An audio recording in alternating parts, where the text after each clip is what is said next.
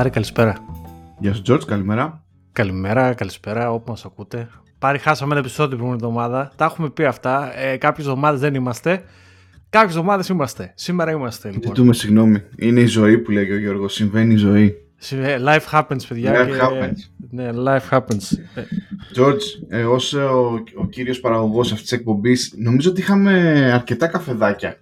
Είχαμε, καφεδά, είχαμε καφεδάκια τα οποία πάλι για άλλη μια φορά δεν προετοιμάστηκα Είσαι πάλι. αλλά απροετοίμαστος. Είμαι απροετοίμαστος, αλλά στη διάρκεια αυτής της ε, εκπομπής θα τα, θα, τα, θα τα ανατρέξω και θα τα βρω Ωραία, και εντάξει. θα πούμε τα, τα ευχαριστώ. Κάθε φορά με τα καφεδάκια αυτό το πράγμα παθαίνει ρε παιδάκι μου. Δεν είμαι αρκετά προετοιμασμένος και, και, γίνεται, και γίνεται τόσο μπελάς. Αλλά τώρα θα τα βρω πάρε και θα, θα τα πω.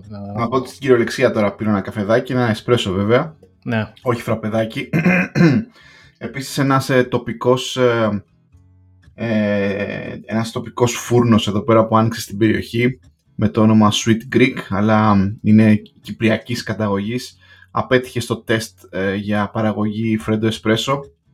Πήγα εκεί τη δεύτερη φορά, ζητάω ένα Freddo Espresso και μία από τις κοπέλες πολίτριες ε, ρίχνει τον, εσ- τον εσπρέσο μέσα στο πλαστικό καφεδάκι, σωστή κίνηση και μετά πάει στη βρύση και προσθέτει νερό και κάπου εκεί με χάσανε σαν πελάτη. Εγκληματικό. Ελπίζω Ε, να ε, ε, βελτιωθούν. ε, εγκληματικό νερό βρύσης ε, στον καφέ. με- Δηλαδή, Ποτέ. Εντάξει. Να πω, βέβαια, σε αυτό το σημείο άκου θα εκτεθώ γιατί έτσι μου αρέσει να εκτίθεμαι καμιά φορά. Αλλά εγώ πώς τον φτιάχνω το φρέντο παράκου να δεις. Σε ένα ποτηράκι βάζει δύο παγάκια.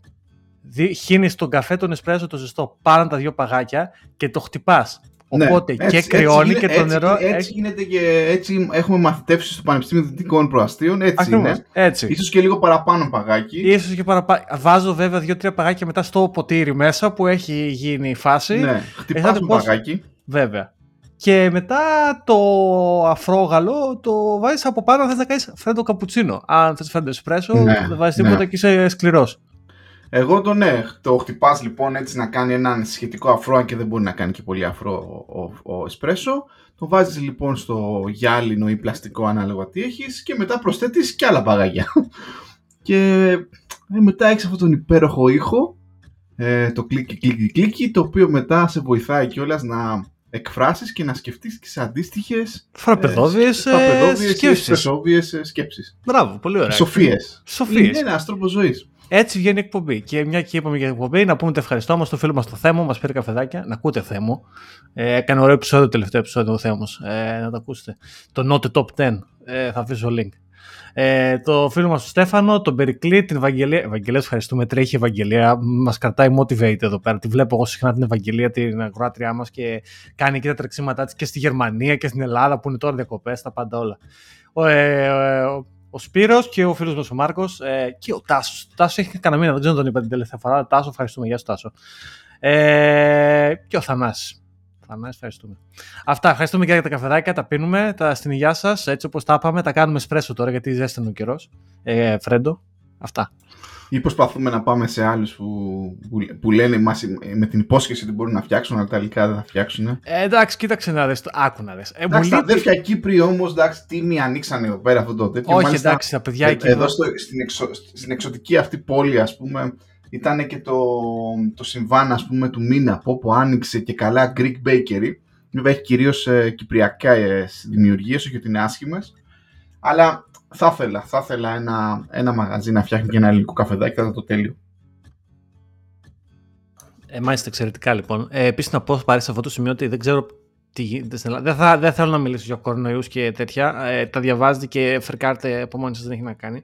Αλλά εδώ πέρα, πέρα από αυτή τη βλακεία, έχουμε και αλλεργίες. Πάρει, δεν ξέρω αν είσαι αλλεργικός εσύ με γύρι κτλ. Όχι, δεν έχω Ναι, τέτοια δεν είναι θέματα. τυχερό. Λοιπόν, εγώ αυτό το ανέπτυξα σ- όταν ήρθα στην Αγγλία. Στην Ελλάδα δεν είχα αλλεργία σε τίποτα, να πω την αλήθεια. Και όταν ήρθα στην Αγγλία, αισθάνομαι ότι μου επιτίθενται τα δέντρα. Διάβασα πρόσφατα πάρε. Άκου το, δεν ξέρω αν ισχύει και θα προσπαθήσω να βρω πηγή. Μάλλον δεν θα βρω, αλλά το διάβασα κάπου. Νομίζω πού το διάβασα, στο Reddit, τέλος πάντων. Άρα βλακεία θα είναι, αλλά τέλος πάντων το διάβασα. Λέει ότι ο λόγος για τον οποίο έχει υπάρχει τόσο μεγάλο πρόβλημα με τη γύρι, λέει στο, στην Αγγλία, είναι γιατί τα δέντρα ως επιτοπλίστων είναι αρσενικά. Το ξέρεις εσύ πάλι τα δέντρα έχουν αρσενικά και θηλυκά. Εγώ δεν το Δεν- ήξερα αυτό το Δεν πράγμα. έχω ιδέα. Δεν έχω Άκου ιδέα να δεις ακόμα τώρα. πια. Και λένε αρσενικά λέει τα δέντρα γιατί κάνουν λιγότερο ρίχνουν λιγότερα φύλλα κάτω, ξέρω και είναι πιο καθαρό για το δρόμο. Με αποτέλεσμα λέει έχει πολύ γύρι. Άκου τώρα να δεις τι γίνεται. Μπακουροκατάσταση στα δέντρα στο Λονδίνο και έχουν πολύ γύρι, φίλε. Κατάλαβες; Γενικά το Λονδίνο είναι μια δύσκολη πόλη όταν θέλεις να κάνεις mating. Αυτό είναι αλήθεια. Είτε είσαι δέντρο είτε άνθρωπος. Δύσκολα πράγματα. Ακριβώς. Άντε να βρεις άλλο δέντρο. Πρέπει ναι. να περνάς πολύ ώρα έξω, να χαλάς λεφτά εκεί στο κέντρο, στα μπαρ και τα λοιπά και τέτοια. Άντε τώρα να είσαι δέντρο και να πάρεις άλλο δέντρο. Και πού να στα πάρκα τώρα. Α, Νομίζω ότι κάπου είχα διαβάσει ότι και τα δέντρα κινούνται, βέβαια όχι τα ίδια ας πούμε, αλλά μέσα από, τον, μέσα από τους καρπούς τους και υπάρχει και το φαινόμενο ότι κινούνται και δάση. Ναι κάποια εκατοστά, ας πούμε. Γι' αυτό οι μέλισσες είναι χρήσιμες και πρέπει να τις φροντίζουμε τις μέλισσες. Γιατί κάνουν την, μεταφέρουν τη γύρια από το ένα στο άλλο. Παιδιά, μας, θα μα μαθαίνουμε πραγματάκια. Είμαστε πέντε λεπτά και μιλάμε για, τα, για τις μέλισσες και τα τέτοια. Από το εσπρέσο μέχρι τώρα να μιλήσουμε για φυτά δάση και θα σώσουμε τον πλανήτη. Μόνο, μόνο bad guys. Ε, και μια και λέμε για bad guys και είχαμε πει και την προηγούμενη, το, το προηγούμενο επεισόδιο είχαμε πολύ ωραίο επεισόδιο, ελπίζω να το ακούσατε, μάθατε για software security, security βέβαια. Το πιο προηγούμενο επεισόδιο όμως εγώ γκρίνιαζα και έλεγα για τα happenings που είχαμε τη δουλειά.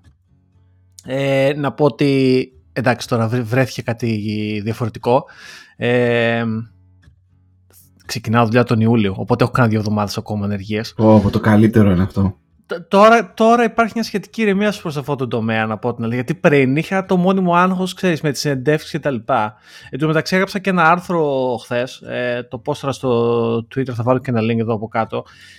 Για το τι είναι ο senior software developer. Και ο λόγος για τον οποίο το έγραψα είναι γιατί μέσα από όλες αυτές τις συνεντεύξεις, μέσα από όλο αυτό το σαματάκι, μέσα από όλα αυτά τα happenings που γίνανε αυτόν τον τελευταίο μήνα, ανακάλυψα ότι πραγματικά ο κόσμος δεν δεν νομίζω ότι έχουμε ένα common understanding τι είναι ο senior developer.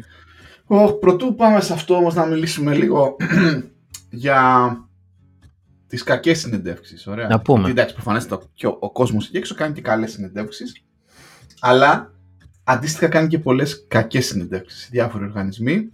Μερικές φορές μπορεί και εμείς αν θελά μας να είμαστε μέρος μιας κακής συνέντευξης ή μιας κακής διαδικασίας και φέρνουμε τώρα τους καφέδες μας θα κράξουμε λίγο τις κακές συνεντεύξεις.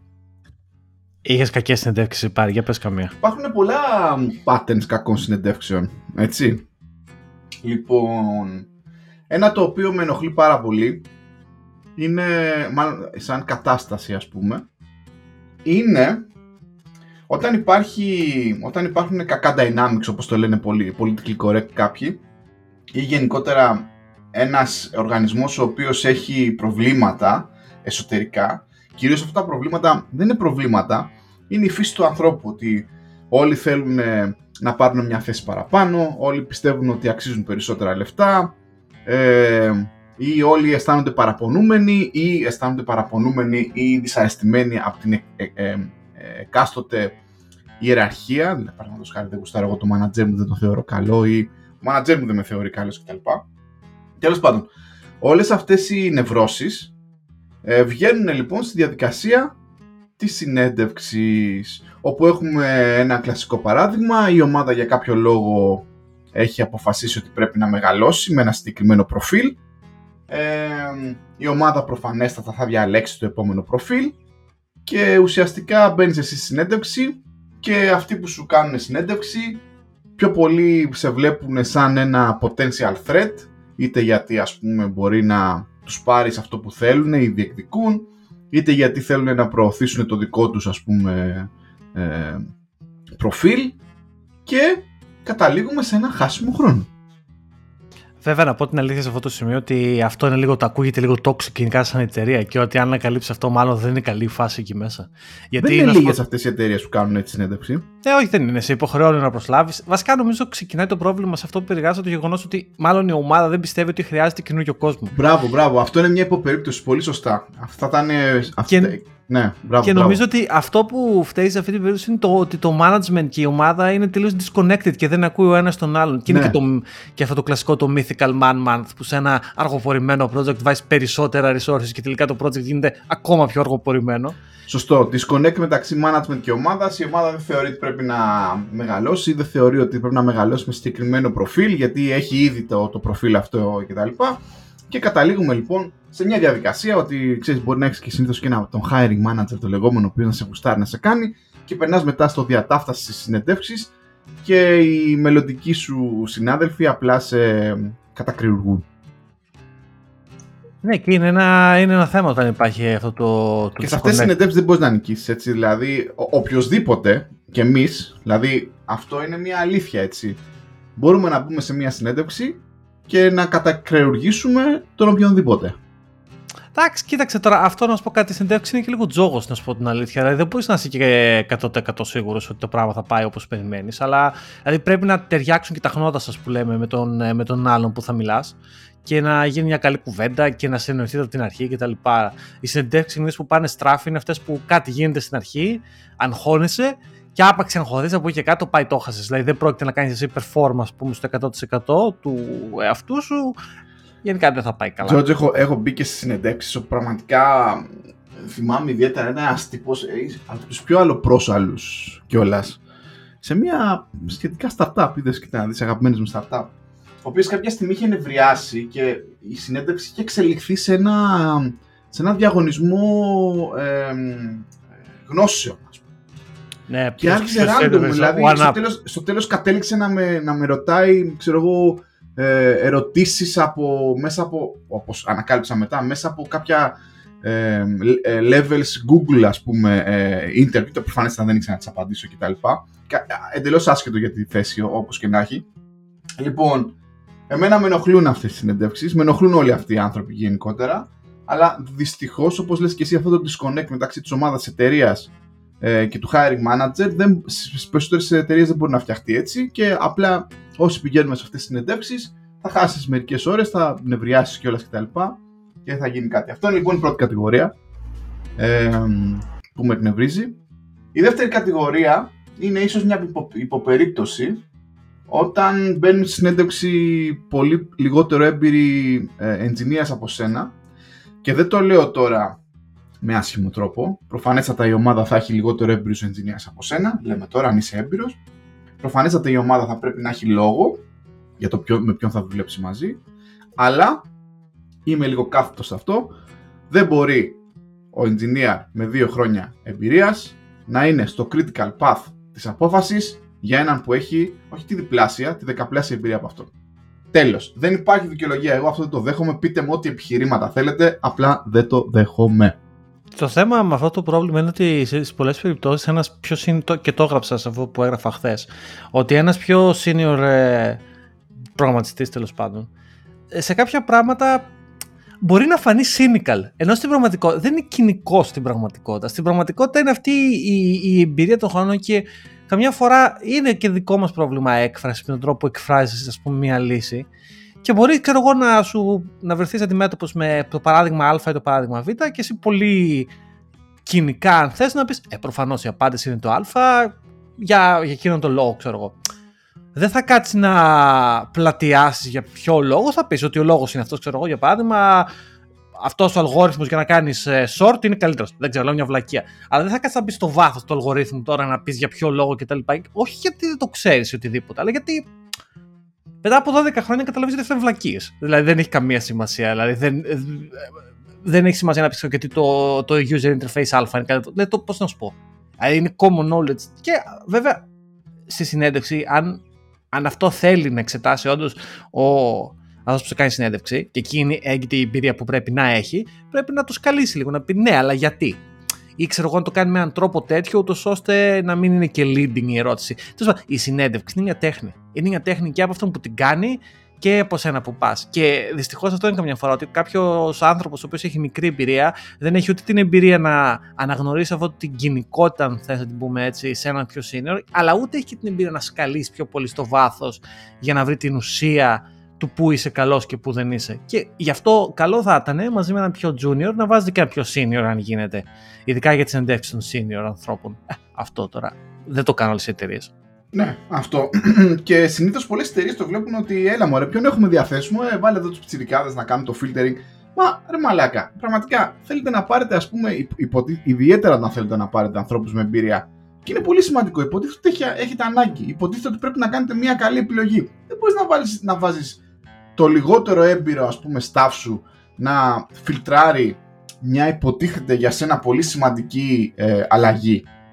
Ε, ακόμα ένας λόγος που μπορείς να μυριστείς ότι ξέρεις τι κάτι δεν πάει καλά και όπως έχει πει η ε, γυναίκα μου και συμφωνώ μαζί της όταν βλέπεις στη συνέντευξη έναν πτσιρικά στο πρώτο level, απλά του λες ευχαριστώ και φεύγεις. Και ακούγεται πολύ brutal, αλλά 9 στις 10 φορές θα, θα γλιτώσετε όλοι χρόνο. Είναι λίγο, είναι λίγο παράξενο γιατί οι seniors δεν ε, κάνουν τη δουλειά που θα έπρεπε να κάνουν, που είναι πρώτον να κάνουν mentor τους juniors και δεύτερον να συμμετέσχουν ενεργά στο να μεγαλώσει η ομάδα και να πάρεις καινούργια hires. Και διαρωτάς σε, έχετε seniors; Ε, και αν έχετε seniors, μήπως τους έχετε πήξει τη δουλειά τόσο πολύ ή τους έχετε απογοητεύσει τόσο πολύ που δεν θέλουν να ασχοληθούν με τίποτα; Γιατί εκεί είναι το θέμα, αυτό που λέει ο Άννα, πούμε, εκεί είναι το disconnect, εκεί, εκεί είναι το identification του προβλήματος. Ότι έχεις, αν έχεις seniors, πού είναι, γιατί, γιατί δεν συμμετέχουν σε αυτό το critical πράγμα; Μήπως έχεις πετάξει σε κάνει δουλειά που δεν θα έπρεπε να την κάνουν αυτοί.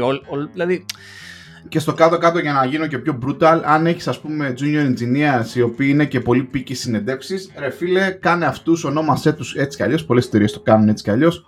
Θα μιλήσουμε κάποια στιγμή για το, για το σάγκα των τίτλων και πώς εμείς οι, οι άνθρωποι της πληροφορικής το, ε, ε, ξέρεις, το χάφτουμε όλο αυτό και εμείς including έτσι δεν βγάζουμε το... 100%. 100%. Λοιπόν, αν έχετε λοιπόν ε, senior engineers και είναι στο critical path το interview, γιατί ρε παιδιά, τους κάνετε ε, συγγνώμη, junior και δεν τους κάνετε senior να τελειώνουμε. Να πούμε να είναι και αυτοί ευτυχισμένοι, να μην ε, ταλαιπωρούν και ανθρώπους και προφανέστατα και εσείς να δείτε τα αποτελέσματα της δουλειάς τους.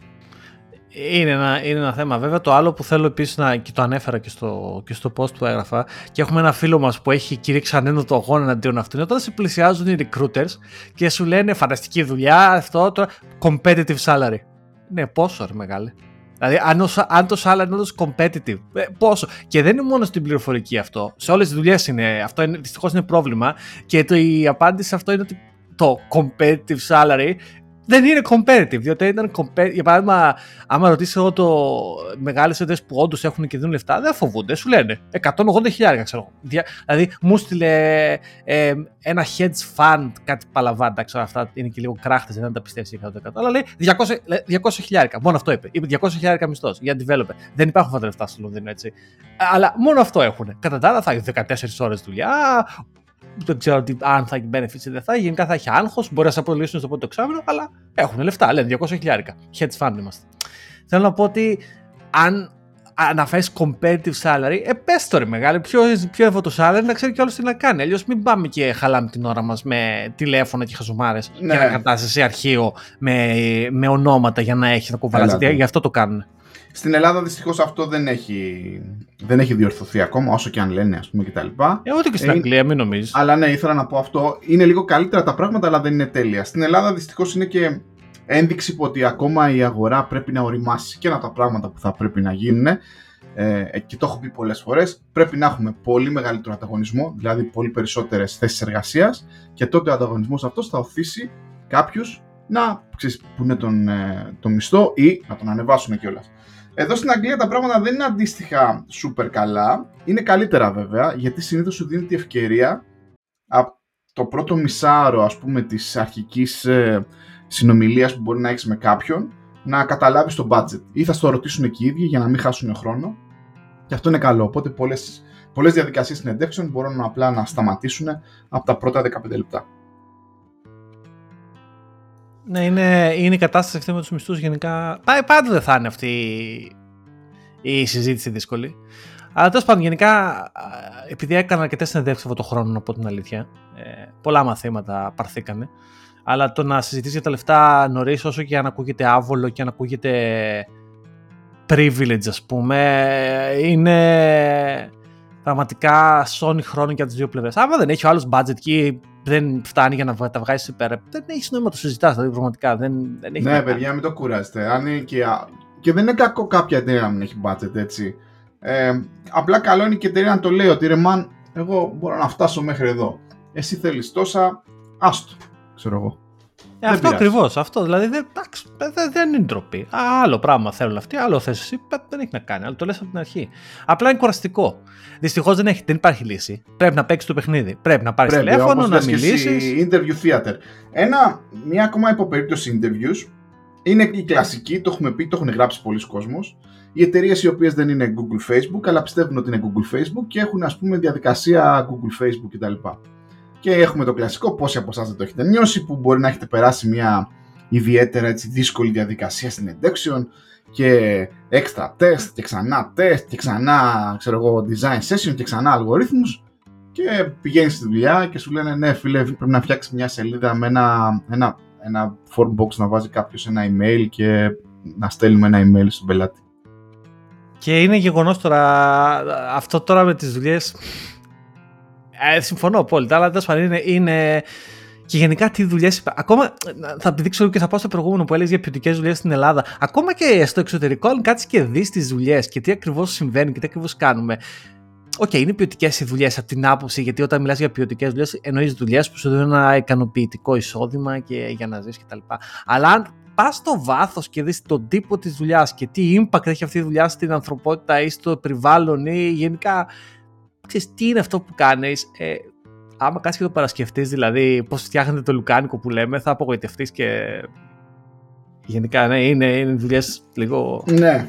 Δεν θέλεις ε, σκέψη πολύ πια. Αυτό λοιπόν με τα υπερβολικά τεστ και τα λοιπά και το, το βρίσκω και εγώ λίγο παράλογο. Δεν θα κρύψω ότι πολλές φορές έχω απλά κάνει bailout ας πούμε από μια διαδικασία που, η οποία τραβάει πάρα πολύ. Δεν τρέπω Ειδικά σε αυτά που θα δίνουν για το σπίτι έτσι. Αυτά είναι τα χειρότερα φίλε. Αυτά που σου δίνουν. Στη... Ασκησα... Ασκησάκι παιδιά λέει μια ώρα. Στην αρχή της καριέρας μου εδώ στο Λονδίνο ε, τα έκανα όλα αυτά τα ασκησάκια ε, και μετά απλά βαρέθηκα. Δηλαδή έλεγα εντάξει παιδιά, OK, okay, ευχαριστώ πολύ. Δεν... Τα έκανα όμως. Δηλαδή. Ε, τα κάνεις. Δεν μπορείς να βλέπω ότι ήταν απλά ένα χάσιμο χρόνο.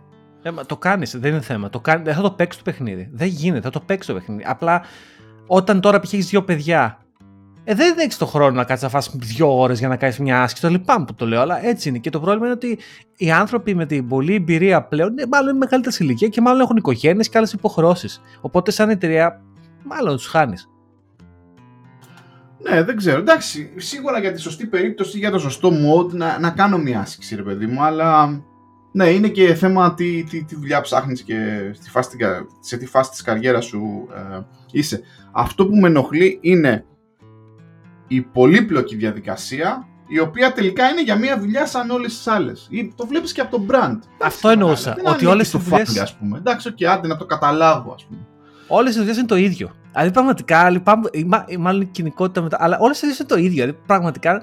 Εντάξει, η εταιρεία που σε προσλαμβάνει νομίζουν ότι αλλάζουν τον κόσμο, αλλά στην πραγματικότητα. Ε, παίρνεις κάποια δεδομένα από μια βάση, τα περνάς φιλτράρισμα από ένα API, κάνεις δύο βασικά ναι. πράγματα ναι. και ένα front-end τα βάζεις σε ένα table. Εντάξει, Αυτή η να μην ακουστούμε και ότι υπάρχουν και νης, ε, δουλειές και niche εταιρείες ε, με, που χρειάζονται εξειδικευμένες γνώσεις κτλ. Εντάξει, εμείς προσπαθούμε τώρα να καλύψουμε το, το, το average. Είμαστε ο average Joe εδώ πέρα. Το, αυτό το podcast είμαστε, έτσι. Δεν είμαστε. Μα κοίταξε, υπάρχουν εταιρείες. Δεν πήγε αυτή της Google η εταιρεία που ασχολείται με το artificial intelligence και να κάνει predict πώς γίνονται fold τα proteins κτλ. Ε, OK, okay, αυτό αλλάζει στον κόσμο, όντως. Αλλά Πώς να σου πω, OK, υπάρχουν 5-10 τέτοιες εταιρείες που όντως αλλάζουν τον κόσμο, αλλά δεν είναι στο tech, δεν είναι, στο, δεν είναι ούτε ούτε στο Facebook, ούτε στην Amazon, ούτε στην Google, ούτε πουθενά. Και θα πούμε και για την Amazon τώρα, για την ανέφερα. Αλλά γενικά, εντάξει, οι περισσότερες δουλειές, 80-90% ε, δεν είναι ρε παιδιά, τι να κάνουμε. Η ίδια δουλειά κάνουμε όλοι. Το ίδιο πράγμα. Το ίδιο Μιας και αναφέραμε αυτές, ένας συνάδελφός μου, όχι Έλληνας, ε, αλλάζει και αυτός δουλειά και πρόσφατα ε, ε, πέρασε τη διαδικασία συνεντεύξεων του Facebook. Από ό,τι φαίνεται εδώ, το Facebook στο Λονδίνο πρέπει να παίρνει αρκετό κόσμο. Τους πάντες. Όλοι δουλεύουν στο Facebook. Χωρίς ναι. να είμαι επικριτικός, δεν ξέρω αν. Δηλαδή που δούλεψα μαζί του, δεν ξέρω αν ήταν τόσο καλός. Τέλος πάντων, να είναι καλά το παιδί, το κατάφερε κτλ. Και ξέρεις, πέρναγε σε αυτή τη διαδικασία των συνεντεύσεων, μπουρου μπουρου μανταλάκια. Και στο τέλος του λέω και με τι θα ασχολείσαι; Ε, μου λέει, να εντάξει, θα γράφουμε λέει κάτι, ξέρω εγώ, ένα υποσύστημα στο δεν ξέρω εγώ τι, σε κάτι για το marketplace του, του Facebook. Ε, λέει τώρα πρέπει να μάθω, λέει, και αυτή τη, τη, τη γλώσσα του Facebook, ξέρεις. Δηλαδή, να περάσεις όλα αυτά για να, να πας να μάθεις PHP hack, πώς τη λένε αυτή τη γλώσσα, hack ας πούμε κτλ. Ναι, αυτό Ένα... το, το έκτρωμα του Facebook εκεί πέρα. Αυτό πράγμα, τέλος πάντων, εγώ δεν θέλω να μειώσω γιατί και τα λεφτά είναι πάρα πολύ καλά και σίγουρα θα δεις κάποια πράγματα. Δεν ξέρω βέβαια τα regional γραφεία των fund εταιριών ε, αν είναι πάντα καλά σε σχέση με αυτά που είναι στην Αμερική, αλλά αυτό είναι μια μεγάλη συζήτηση. Αλλά ένα πράγμα το οποίο έχουμε ξαναπεί και το έχω δει στις συνεντεύξεις είναι ένα μικρό πρόβλημα που υπάρχει με, με average Joe σαν και εμάς, έτσι, οι οποίοι δουλεύουν σε αυτές τις εταιρείες, γιατί δουλεύει και average κόσμος ή normal κόσμος, να το πούμε έτσι. Ούτε και εμείς πιστεύουμε ότι είμαστε τίποτα ιδιαίτεροι. Για εμάς κράζουν και όλα και αυτοί που μας ακούνε. και βγαίνουν μετά από 3-4 χρόνια από αυτές τις εταιρείες και δυστυχώς τα, skill, τα τεχνικά skills που έχουν ε, ως developers είναι μειονέκτημα. Γιατί πολλές από αυτές τις εταιρείες δουλεύουν σε πολύ κλειστά συστήματα, ιδιαίτερα συστήματα κτλ. Και ξέρεις, παιδί μου, του λες, φίλε, τι έκανες 4 χρόνια. Ξέρεις, να, εμείς εδώ πέρα ξέρω, γράφουμε Java. Όπως λες και εσύ, φτιάχνουμε συστήματα που φτιάχνουν API, σώζουμε σε μία βάση κτλ. Επί της ουσίας, οι πιο πολλές εταιρείες θέλουν απλά builders. Έτσι. Χρησιμοποιούμε αυτά τα εργαλεία. Φίλε, θέλουμε να μας βοηθήσεις να κάνουμε αυτό. Για να, έτσι, για, να, για να πούμε τις δουλειές μας πολύ απλά. Και σου λέω ότι ξέρεις τι, δεν έχω δουλέψει ποτέ με αυτές τις τεχνολογίες κτλ. Και, και κάνω ξανά μια, ένα pivot στη, ε, στη σκέψη μου.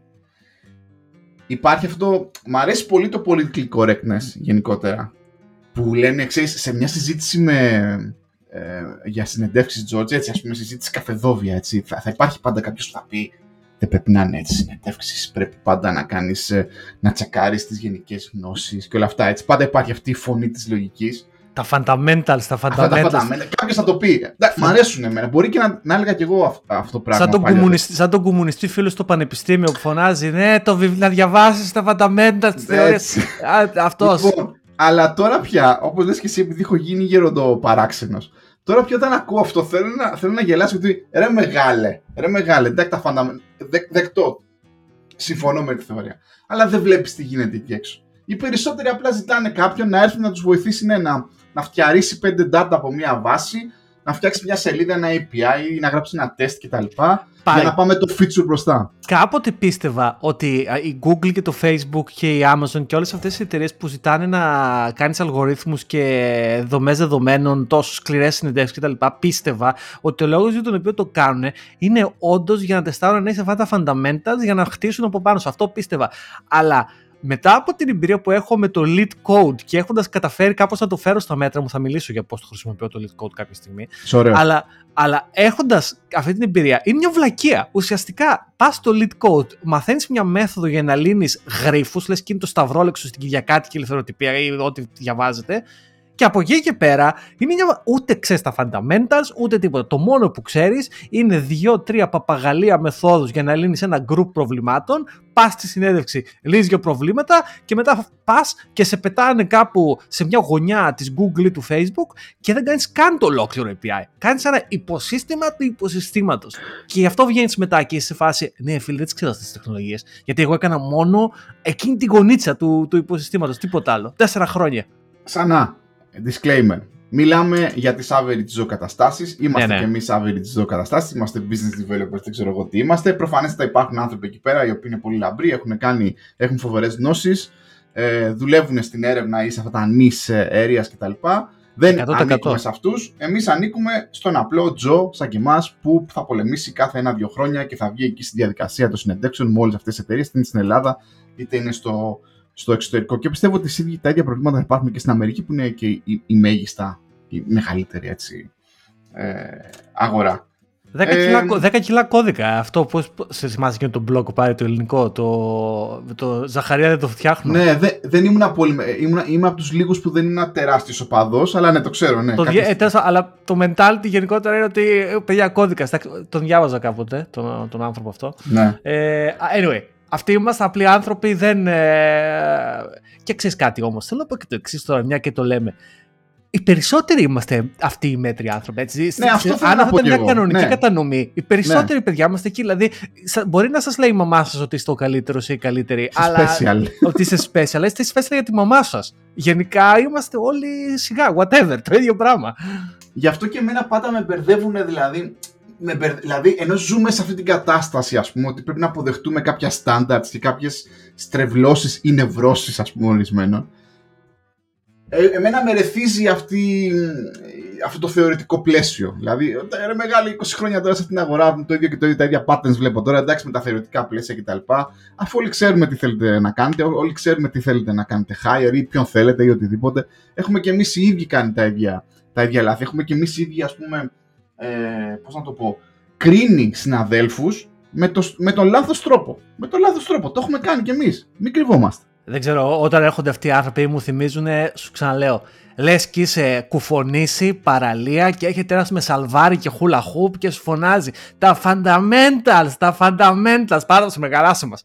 Εντάξει, OK, okay, τα 'μαθα τα fundamentals, αλλά πραγματικά αυτό που κάνω 10 χρόνια είναι να μεταφέρω ένα κουμπί από τη δεξιά πλευρά στην αριστερή πλευρά και τούμπαλι. Δηλαδή, παράτα μας. Δηλαδή, τι, να ξέρω να κάνω binary tree. Ε, άσημα. Δηλαδή, πραγματικά κάποια πράγματα. Εκεί είναι η αγανάκτηση, αλλά παιδιά, θέατερ είναι. Ναι, αυτό να το θυμόσαστε. Όλες οι συνεντεύξεις και όλο αυτό το αρχικό στάδιο είναι θέατρο. Είναι ένα make believe. Πας και λες, ναι, τα fundamentals. Τα βάση δεδομένων, data structures. Ναι, σίγουρα και όλοι αναγκαζόμαστε λοιπόν να κάνουμε revise τα, το binary tree, τα depth search, τα δεν ξέρω εγώ, τα breadth first search, τα, τα πάντα από εδώ από εκεί. Εκεί, ξανά, για τις δουλειές τις οποίες περισσότεροι από εμάς ας πούμε βγαίνουμε εκεί έξω και πιάνουμε, έτσι. Τέλος πάντων, παιδιά, γενικά ε, η ουσία είναι μια και ο μπακλαβάς γωνία. Ό,τι να ψάξεις για δουλειά, θα πρέπει να κάνεις 4-5 βασικά πράγματα, να προετοιμαστείς με ένα βασικό τρόπο. Τα πράγματα πλέον είναι πιο streamline. Πρέπει να, τα, πρέπει να τα γράψουμε κάτω πάλι, να τα πούμε αυτά τα βασικά. Πώς να χρησιμοποιήσεις το lead code, πώς να διαβάσεις αυτό το grokking the design interview. Ε, Σωστό, αυτό νομίζω να αξίζει. αξίζει ναι. Αυτό είναι τρομερό resource. Γενικά είναι 4-5 πράγματα. Πρέπει να γράψουμε ένα, ένα, ένα post κάποια στιγμή. Είναι 4-5 βασικά πράγματα, τα διαβάζεις, πας, παίζεις το θέατρό σου, οι ερωτήσεις συγκεκριμένες, οι απαντήσεις συγκεκριμένες. Όλοι είμαστε καλοί φίλοι και από εκεί πας στην εταιρεία, μην περιμένεις να κάνεις θαύματα. Θα κάνεις αυτά που κάνουμε πάντα όλοι. Και αυτό, that's it. Και ζεις τη ζωή σου. Δηλαδή αυτό είναι. Ε, οπότε, anyway, την κάναμε αυτή τη διαδικασία, το περάσαμε. Και να ε... πούμε ότι παιδιά, όταν κάνετε συνεντεύξεις, γενικά να είστε ευγενικοί. Ακόμα, δηλαδή, ακόμα και αν δεν σας αρέσει ο candidate, έτσι. Να είστε ευγενικοί. Δηλαδή, η εταιρεία. Κανένα αστιάκι κτλ. Χαλαρώστε τον λίγο κτλ. Ακόμα και αν ας πούμε τον έχετε κόψει μέσα στο μισάωρο. Για τους χύψη λόγους, έτσι. Ε, να ναι, είμαστε ναι, ναι. ευγενικοί. Ναι, ναι, μην είστε, να... μην πω τη λέξη. Μην είστε μουντρούχοι. Να, είστε, να μιλάτε γενικά. Εντάξει τώρα είναι και τι προσπαθεί να περάσει η εταιρεία, αλλά εντάξει, μην μπαίνει τον εαυτό και τόσο στο Α, αυτό είναι το άλλο μεγάλο ψέμα τώρα, George, τώρα που λες για την κουλτούρα της εταιρείας. Να σου πω κάτι άλλο μεγάλο ψέμα. Δεν υπάρχει κουλτούρα εταιρείας, ρε φίλε. Είναι κάθε, ιδιαίτερα μέσα από το ε, interview. Εκτός κι αν η εταιρεία, όπως κάποιες συγκεκριμένες, έχουν totalitarian συστήματα. Δηλαδή, ε, ε, το έχουν δουλέψει αυτό. Δηλαδή, θέλουν μέσα από το interview να περνάνε την κουλτούρα τους. Οπότε το έχουν κάνει το interview πολύ streamlined και πολύ συγκεκριμένο. Τις περισσότερες φορές, φίλε, η κουλτούρα που θα δεις είναι η κουλτούρα του manager ή των δύο-τριών τύπων, ας πούμε, που θα δεις εκεί πέρα κάνοντάς τους ερωτήσεις, μπορεί, μπορεί να είσαι τυχερός και να μάθεις γενικά τι παίζει εκεί μέσα. Αλλά τώρα, εντάξει, τα περισσότερα μαγαζιά είναι OK. Συνάντησα σήμερα, δηλαδή δεν σου έχει τύχει και σένα. Έκανα συνέντευξη με τον Γιώργο και τον Μπάρια. Μου φάνηκαν ωραία τυπάκια. Από όπου φοβερή πρέπει να είναι εταιρεία. Παπάκια. Πα εκεί πέρα. Παπάκια. ναι, Εντάξει, δεν είναι. Είναι, είναι η ομάδα που θα πέσει. Πιο σημαντικό είναι η κουλτούρα της ομάδας παρά η κουλτούρα της εταιρείας. Ε, ναι. Η ομάδα έχει κουλτούρα. 4-5 νοματέοι είστε, ό,τι κουλτούρα έχει. Τώρα η εταιρεία, εντάξει, θα υπάρχει μια γενικότερη κουλτούρα, αλλά θα είναι πολύ πολύ, πολύ, πολύ νερωμένη. Δηλαδή δεν, είναι, δεν, δεν θα έχει κάποια ιδιαίτερη γεύση, όσφρηση ή οτιδήποτε. Είναι ένα ουδέτερο πράγμα, έτσι μια εταιρεία εκεί πέρα κτλ. Βέβαια, αν πάτε σε εταιρεία 10 ατόμων και είστε από αυτούς που παλεύουν και ζουν σε startup μέσα και, α, και εκεί θα υπάρχει μια κουλτούρα τι θα είναι, γιατί πάλι είναι σαν ομάδα, γιατί είστε 7 άτομα δηλαδή είναι θέμα. Αλλά ναι, αν πας σε μια άλλη, οποιαδήποτε άλλη εταιρεία λίγο μεγαλύτερη, δεν υπάρχει κάτι ιδιαίτερο. Έτσι. Έτσι, αυτά. Ωραίο, ωραίο, ωραίο κράξιμο αυτό. Μ' άρεσε. Καλά πήγαμε, εντάξει. Τα, βγάλ, τα, βγάλαμε, τα βγάλαμε έξω. Και ένα άρθρο που διάβασα πάρει και όταν ξεκινάτε, παιδιά, επίση μια καινούργια δουλειά και τα λοιπά και σας δίνουν αυτό το λαπτοπάκι. Τα έχουμε πει και με τον Μπάρι στο παρελθόν και δικαιωνόμαστε τώρα. Ε, τα λέγαμε και τα συζητάγαμε τον Μπάρι ψηλό σε κάποιο σημείο και συμφωνούμε και διαφωνούμε, αλλά νομίζω ότι σε γενικά συμφωνούμε ότι όταν σας δίνουν ένα λάπτοπ, παιδιά, μην το χρησιμοποιείτε για προσωπικά πράγματα. Τα έχουμε πει αυτά, έτσι. Δηλαδή, το λάπτοπ της δουλειάς είναι το λάπτοπ της δουλειάς. Θεωρήστε ότι ό,τι κάνετε σε αυτό το λάπτοπ μπορεί κάποιος ξεκάρφωτος άνθρωπος σε ένα IT department να το δει οτιδήποτε χρησιμοποιείτε. Είτε γιατί υπάρχουν κάποια tools τα οποία κάνουν monitor το, το δίκτυο, είτε γιατί μπορεί να υπάρχουν ε, keyloggers στο, στον, στον υπολογιστή απάνω, είτε οτι, οτιδήποτε παλαβό. Τα έχω δει όλα.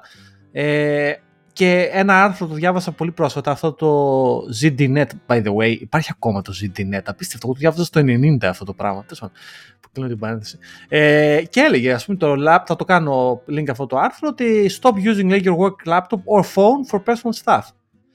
Δηλαδή, είναι κάτι το οποίο φωνάζουμε και το λέμε πολλοί κόσμος ε, αυτό το πράγμα και διάβασα και ένα comment section εκεί στο Hacker News κάτω από αυτό το άρθρο και ήταν πάρα πολλοί και λέγανε «Α, εγώ διαφωνώ, αυτή η λογική λέει είναι πολύ early 2000s, παιδιά». Δεν, είστε, δεν αλλάξαν τα πράγματα, δεν κάνετε πανάστα. Έλεγε ο άλλος από κάτω. Ε, ναι, λέει, αλλά το laptop μου ήρθε απευθείας λέει από την Apple και το έκανα εγώ setup. Ναι, ρε μεγάλη, αλλά και πάλι intellectually το, property, το, lap, το property, το hardware ανοίξει την εταιρεία. Αν κάποια στιγμή το πάρει πίσω για παράδειγμα. Εντάξει, είναι λίγο τραβηγμένα αυτά, αλλά εγώ είμαι λίγο paranoid. Γενικά να τα κάνετε compartmentalize για να μπορείτε να κάνετε και switch off από τη δουλειά κάποια στιγμή. Εδώ δηλώνω ένοχος γιατί τώρα αυτή τη στιγμή αυτό το, το podcast το κάνω στο, στο Mac, της, ε, το, το Mac που μου έχει δώσει η εταιρεία. Βέβαια, επειδή το έχουμε πει πολλές φορές, να σου πω την αλήθεια, έχω κάνει μια μικρή πρόοδο. Ε, σχετίζεται κιόλας και με την, ε, αυτόν τον πειραματισμό τώρα που κάνω να φέρω το Linux πιο πολύ στην καθημερινή μου ζωή. Ε, οπότε να το έχω δίπλα-δίπλα, ας πούμε, και όταν θέλω να κάνω κάτι προσωπικό, να δουλεύω στο Linux και, όσο, και όχι στο Mac της, ε, της δουλειάς. Βέβαια τώρα που το είπες γελάω με τον εαυτό μου, γιατί προφανέστατα τελείωσα τη δουλειά την Παρασκευή, είχα ανοιχτό το VPN γιατί πρέπει να χτυπάω κάποια services, βλέπω ότι ακόμα το VPN είναι ανοιχτό και το traffic αυτή της εκπομπής πηγαίνει από το VPN τώρα. Τέλεια. Δεν το κάνω τώρα γιατί θα χαλάσει το. Ναι, μην το κάνεις τώρα, αλλά αυτό είναι. Γενικά, Τέλεια. Τα, τα, περισσότερα από αυτά, παιδιά, είναι και εκτιμένη ταχύτητα, αλλά είναι θέλει discipline. Να έχετε ένα Linux, όπω έχει ο Πάρης, ένα παλιό PC, ένα Raspberry Pi, αδερφέ, άμα θες να κάνεις απλά το, το internet ε, browse. Ξέρω εγώ. Κάντε κάτι, δηλαδή δεν δώσετε πολλά λεφτά. Αλλά να έχετε διαφορετικό πράγμα. Αυτό που είπες είναι πολύ και το κάνω κι εγώ σιγά σιγά. Αυτό που λες δηλαδή παίρνεις ένα παλιό σου monitor, ξέρω εγώ το έχεις δίπλα.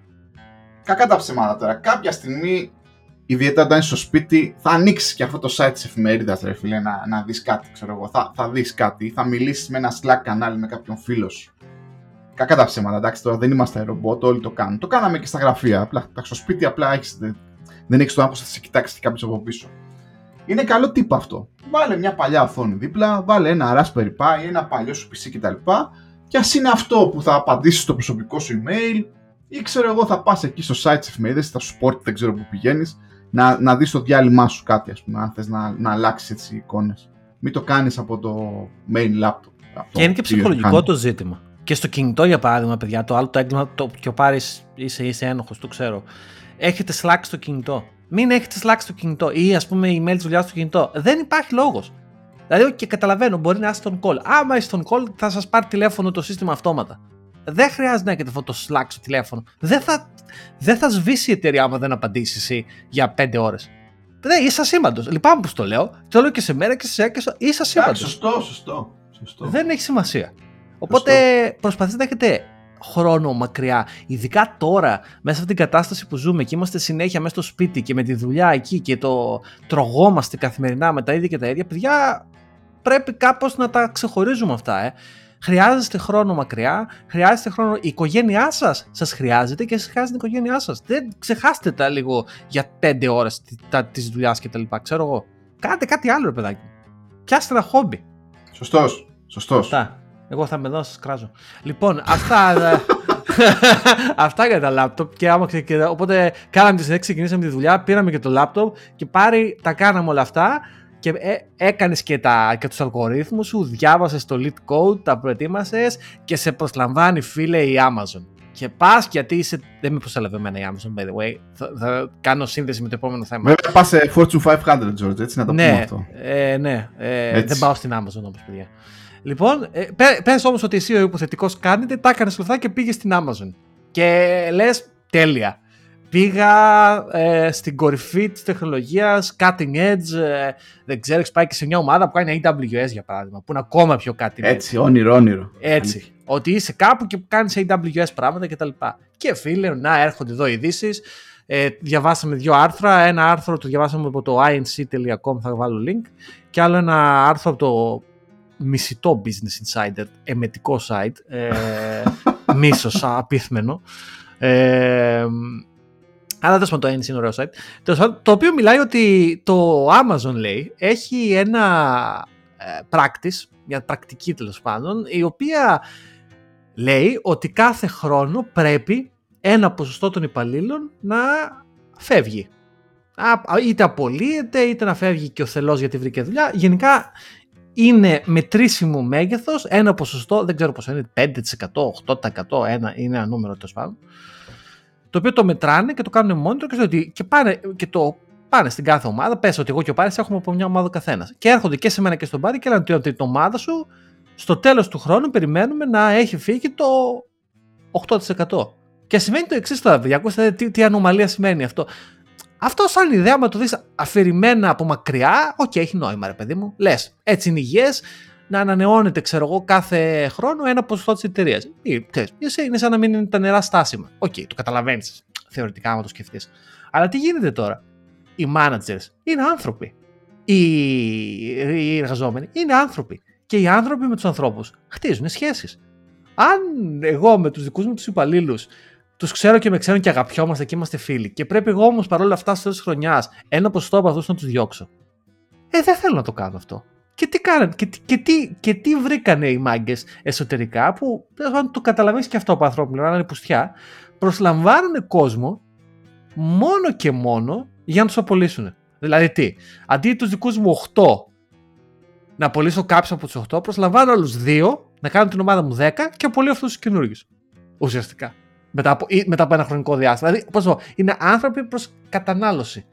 Και αυτό είναι τραγικό, έτσι. Και μιλάμε ότι τους βάζουν σε προγράμματα βελτίωσης, τα οποία, να ξέρετε κι αυτό, αν είστε καινούργοι και δεν το έχετε κάνει αυτό το πράγμα πολλές φορές, άπαξ και μπείτε ποτέ σε πρόγραμμα βελτίωσης, δεν είναι πρόγραμμα βελτίωσης, είναι πρόγραμμα απόλυσης. Ναι, μωρέ, ψάξε δουλειά. Ψά, ναι. Φύγε. Δηλαδή, ναι. δεν, θα, δεν, δεν, είναι θέμα δικό σου, τελείωσες.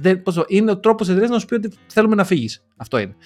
Οπότε οι άνθρωποι αυτοί φεύγουν και αυτό βγήκε τώρα στις. Ε, στα διάφορα τέλος τεχνολογικά ειδησιογραφικά ε, sites και λίγο βούηξε ο κόσμος για κάνα δύο-τρεις μέρες και του χάσαμε πάλι. Απλά γενικά το μόνο που επιβεβαιώνεται ε, για πολλούς από εμάς είναι γενικά ότι η Amazon είναι τελείως ruthless. Δηλαδή είναι, είναι πολύ, είναι πολύ περίεργο. Ε, θα μπορούσε να μεταφραστεί όλο αυτό σαν μια κίνηση, σαν ένα fail-safe κάποιων εταιριών, aggressive ας πούμε εταιριών ή ruthless όπως το λες, να εισάγουν ένα σύστημα επί της ουσίας εντάξει, αυτό που λες είναι, είναι στρέβλωση, δηλαδή να παίρνεις για να απολύεις, για να ικανοποιήσεις το σύστημα. Αλλά μπορείς, σκέφτομαι εγώ, η αρχική ιδέα ήταν θα εισάγουμε έναν αριθμό και ένα σύστημα έτσι ώστε να πιέσουμε τη δομή ξέρω εγώ, που υπάρχει στις ομάδες να φτύνει αυτούς που δεν θεωρούνται καλοί. Γιατί έτσι πιστεύουμε ότι θα κρατήσουμε ε, μια πιο ελίτ, ας πούμε, ε, μαζί μας. Ξέρω για μένα νομίζω το πρόβλημα είναι ότι το μετράς αυτό σαν, σαν πράγμα, δηλαδή το κάνεις track. Γιατί μετά ξέρεις τι γίνεται, αυτό δημιουργεί ε, ευκαιρία, ας πούμε, σαν πες ότι εγώ και εσύ δουλεύουμε, ότι εγώ είμαι ο manager και εσύ ο υπάλληλος. Και πες ότι εγώ δεν σε γουστάρω. Ξαφνικά έτσι. Γιατί έτσι. Πά, μπορώ, ε, δηλαδή, τελείως, τελείως, αυτό, ναι. ναι. δηλαδή και με την άψογη δικαιολογία ότι ε, είναι τα νούμερα και τα λοιπά. Δηλαδή, πω, για μένα κακώς το κάνεις track αυτό το πράγμα. Ξέρω εγώ, δηλαδή κάντε το track, ας πούμε, σε, ένα, σε επίπεδο HR, σε τμήμα ανθρωπίνου δυναμικού, να δεις τι γίνεται. Αλλά μην το κάνεις αυτό το, το, το, νούμερο να το δώσεις στους ε, επιμέρους managers. Είναι, τι, τι πετυχαίνεις. Δηλαδή για μένα αυτό είναι ένα νούμερο το οποίο και θα πρέπει να το κοιτάει το, το τμήμα ανθρωπίνου δυναμικού, αλλά δεν, δεν, δεν είναι να το δώσεις το manager, ας πούμε. Δεν ξέρω, το βρίσκω φλακώδε αυτό, ας πούμε. Δεν ξέρω.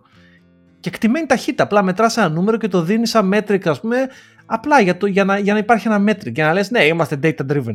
Γιατί ναι, αλλά αυτό το metric μετά δημιουργεί ε, στρεβλώσεις, δηλαδή είτε αυτό, ναι. παίρνεις για να απολύσει, είτε προσπαθείς να βρεις λόγους για να απολύσει ή οτιδήποτε, ξέρω εγώ, απλά για να το, ξέρεις, να το κρατήσεις χαρούμενο. Α, ναι, και εγώ και εμένα η ομάδα μου κάνει obey, ας πούμε, αυτό το, το, το κανόνα. Και επίση μέσα σε όλα αυτά που λέμε, διάβαζα και ένα ακόμα άρθρο στο Financial Times, θα το βρω και θα το βάλω και αυτό, το οποίο έλεγε πάρει ότι τόσο στην Αμερική όσο και στην Αγγλία, αλλά και γενικά στον κόσμο, έχει γίνει της παρέτησης στο κάγκελο, ε. Δηλαδή ο κόσμος παρετείται από τις δουλειές ε, σοριδών. Υπάρχει μεγάλη κινητικότητα, υπάρχει μεγάλη κινητικότητα. Ναι, και νομίζω το work from home είναι ο κύριος λόγος αυτή τη στιγμή. Ε, ε, από αυτά που διαβάζω, δεν ξέρω τώρα. Μπορεί να με είναι πολλά νομίζω. Το work from home είναι ένα πράγμα σίγουρα. Είναι πολλά. Είναι ότι κάποιοι, κάποιοι άνθρωποι μέσα στην πανδημία επιμείναν και μείνανε σε εργοδότες που ήταν χάλια μόνο και μόνο γιατί που θα πήγαινες μέσα στον πανικό και τώρα απλά αισθάνονται λίγο πιο σίγουροι για να μετακινηθούν. το burnout, παιδιά, είναι μεγάλο πρόβλημα. Να προσέχετε τους εαυτούς πάρα πολύ. Ε, πολλά από αυτά νομίζω και όλα μαζί και ο κόσμος ξέρεις, παρετείται με τρομερούς ρυθμούς, ειδικά οι πάλι γραφείου. Καλή είναι η κινητικότητα πάντως σε λογικά πλαίσια έτσι, και όχι σε extreme πλαίσια. Το έχουμε πει, καλή είναι η κινητικότητα όπως και έχουμε πει πολλές φορές ότι βγείτε έξω και αναζητήσετε και μια διαφορετική δουλειά μία στο τόσο. Συνεχίζουμε να το λέμε. Κάνει καλό. Ναι, καλό είναι αυτό. Ε, ναι, αυτά. Πάρει να πω κάτι άλλο γιατί τα είπαμε για τις δουλειές πάλι και όλα αυτά.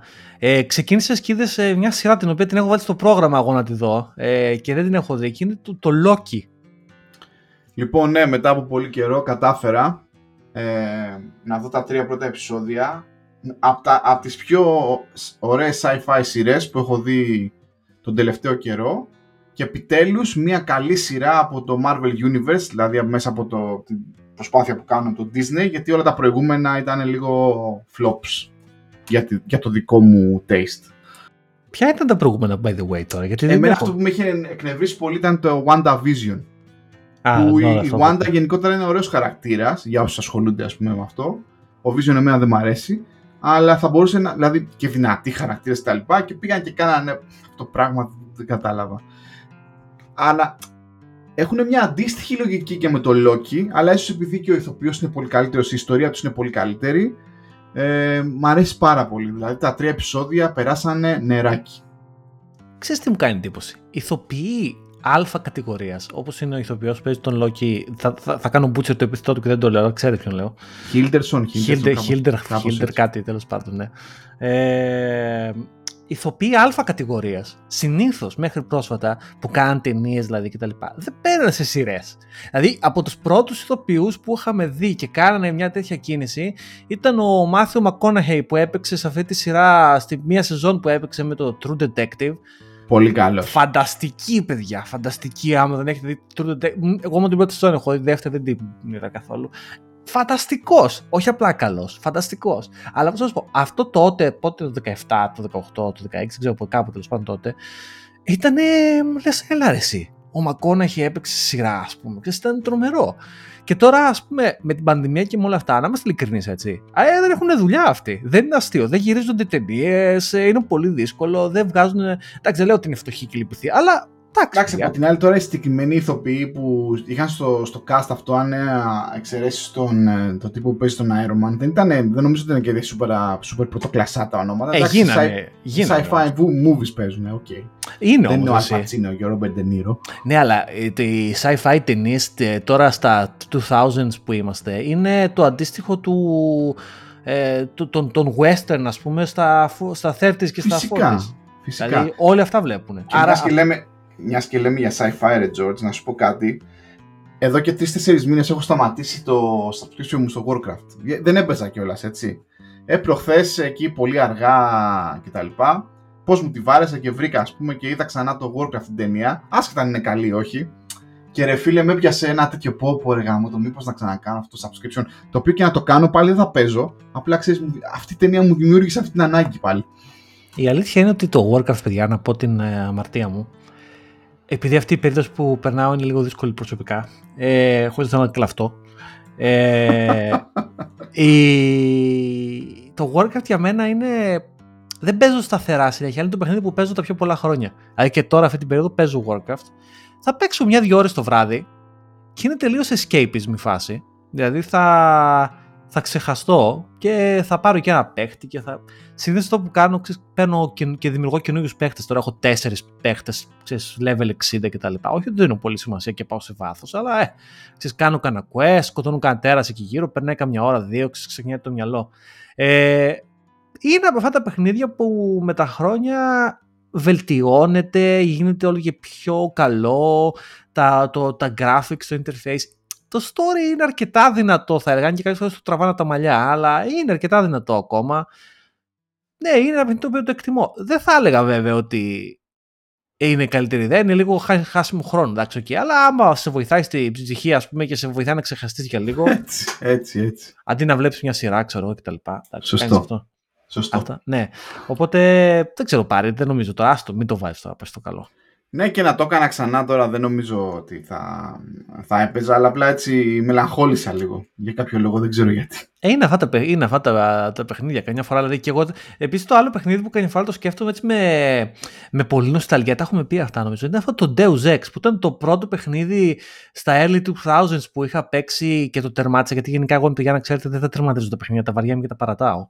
Ε, αλλά το Deus Ex το τερμάτισα και μου είχε εντυπωσιάσει πολύ το story. Ήταν πολύ, πολύ φανταστικό. Πολύ ωραίο, ρε φίλε. Το είχα παίξει, μάλλον δεν ξέρω για κάποιο λόγο, δεν ξέρω αν ήταν τα ίδια χρόνια, αλλά ήταν, θυμάμαι ήταν η εποχή που έπαιζα και φανατικά και το Max Payne. Ναι, ναι, Max Payne, φανταστικό. Ήταν αυτή παιχνιδάρα. Φανταστικό το Max Payne. Είχα ανακαλύψει και αυτό το καινούργιο το mechanic με το freeze time, ξέρω εγώ. Εντάξει. Τρομερό, τρομερό. Άντε, για. Έχουν περάσει σχεδόν 20 χρόνια από το, το έχεις πάρει γραμμή. Δηλαδή... Άστα να πάνε, Γιώργο, άστα να πάνε, άστα να πάνε. Δηλαδή το σκέφτεσαι και λες τι λες, ρε φίλε. Πότε; να, να δώσω ένα update για το ταξίδι μου με το Linux. Έτσι, Α, για να ναι, γελάσουμε κιόλας. Ε, συνεχίζω strong, προσπαθώ, παιδιά, συνεχίζω να επενδύω, δεν ήταν φωτοβολίδα. Ε, συνεχίζω με το Μαντζάρο, εντάξει, γιατί μας έχει επηρεάσει ο φίλος Γιώργος. Ε, προφανέστατα κάνω την ίδια βλακεία που έκανα και πριν 10 χρόνια και πριν 5 χρόνια όταν είχα προσπαθήσει. Βάζει το Linux, ξέρω εγώ, για, επειδή έχει συνηθίσει τόσα χρόνια είτε με Windows είτε με Mac OS X, προσπαθείς ασυνείδητα να το κάνεις να δείχνει σαν το αγαπημένο σου λειτουργικό. Έτσι. Το οποίο είναι μια λάθος τακτική που φέρνει πόνο. Τέλος πάντων, μέχρι τώρα το έχω διαλύσει 4 φορές, παιδιά. Στην αρχή έβαλα το μαντζάρο με το XFCE. Δεν, ξέρεις, κάνω μια βλακία και περνάω από πάνω του το KDE, διαλύονται όλα. Ε, μετά λέω ωραία να, περάσω το, να, να κατεβάσω το distribution που έχει το KDE σεταρισμένο, πολύ ωραίο και shiny. Και ένα βράδυ, ας πούμε, μετά τη δουλειά, ανακαλύπτω στο YouTube ένα βίντεο, ένα τυπάκο, ο οποίος έχει ένα tutorial 3 ώρες και λέει πώς μπορείς, ας πούμε, να το... Μάλλον όχι, ναι. Βάζω XFCE, μετά βάζω KDE, μετά ξαναβάζω ε, XFCE, το οποίο βρίσκω ένα guide για το πώς να το κάνω να δείχνει σαν Mac OS X 3 ώρες. Κάνω 10.000 αλλαγές, μετά ανακάλυψα ότι δεν μπορώ να πάω πίσω, το είχα διαλύσει. Τώρα είμαι στο τέταρτο installation, ξανά με KDE, δεν το πειράζω όμως τώρα. Το αφήνω έτσι εκεί πέρα. Αλλά μέσα από αυτή την τριβή τουλάχιστον έχω σε αρχίσει και συνηθίζω τους ε, package manager, ξέρεις, κρατάω σημειώσεις τι πρέπει να τρέξω κτλ. Και εντάξει, κάτι γίνεται. Και το έχω δίπλα μου, δηλαδή για να, να το κάνω link με αυτό που είπαμε με τα μηχανήματα.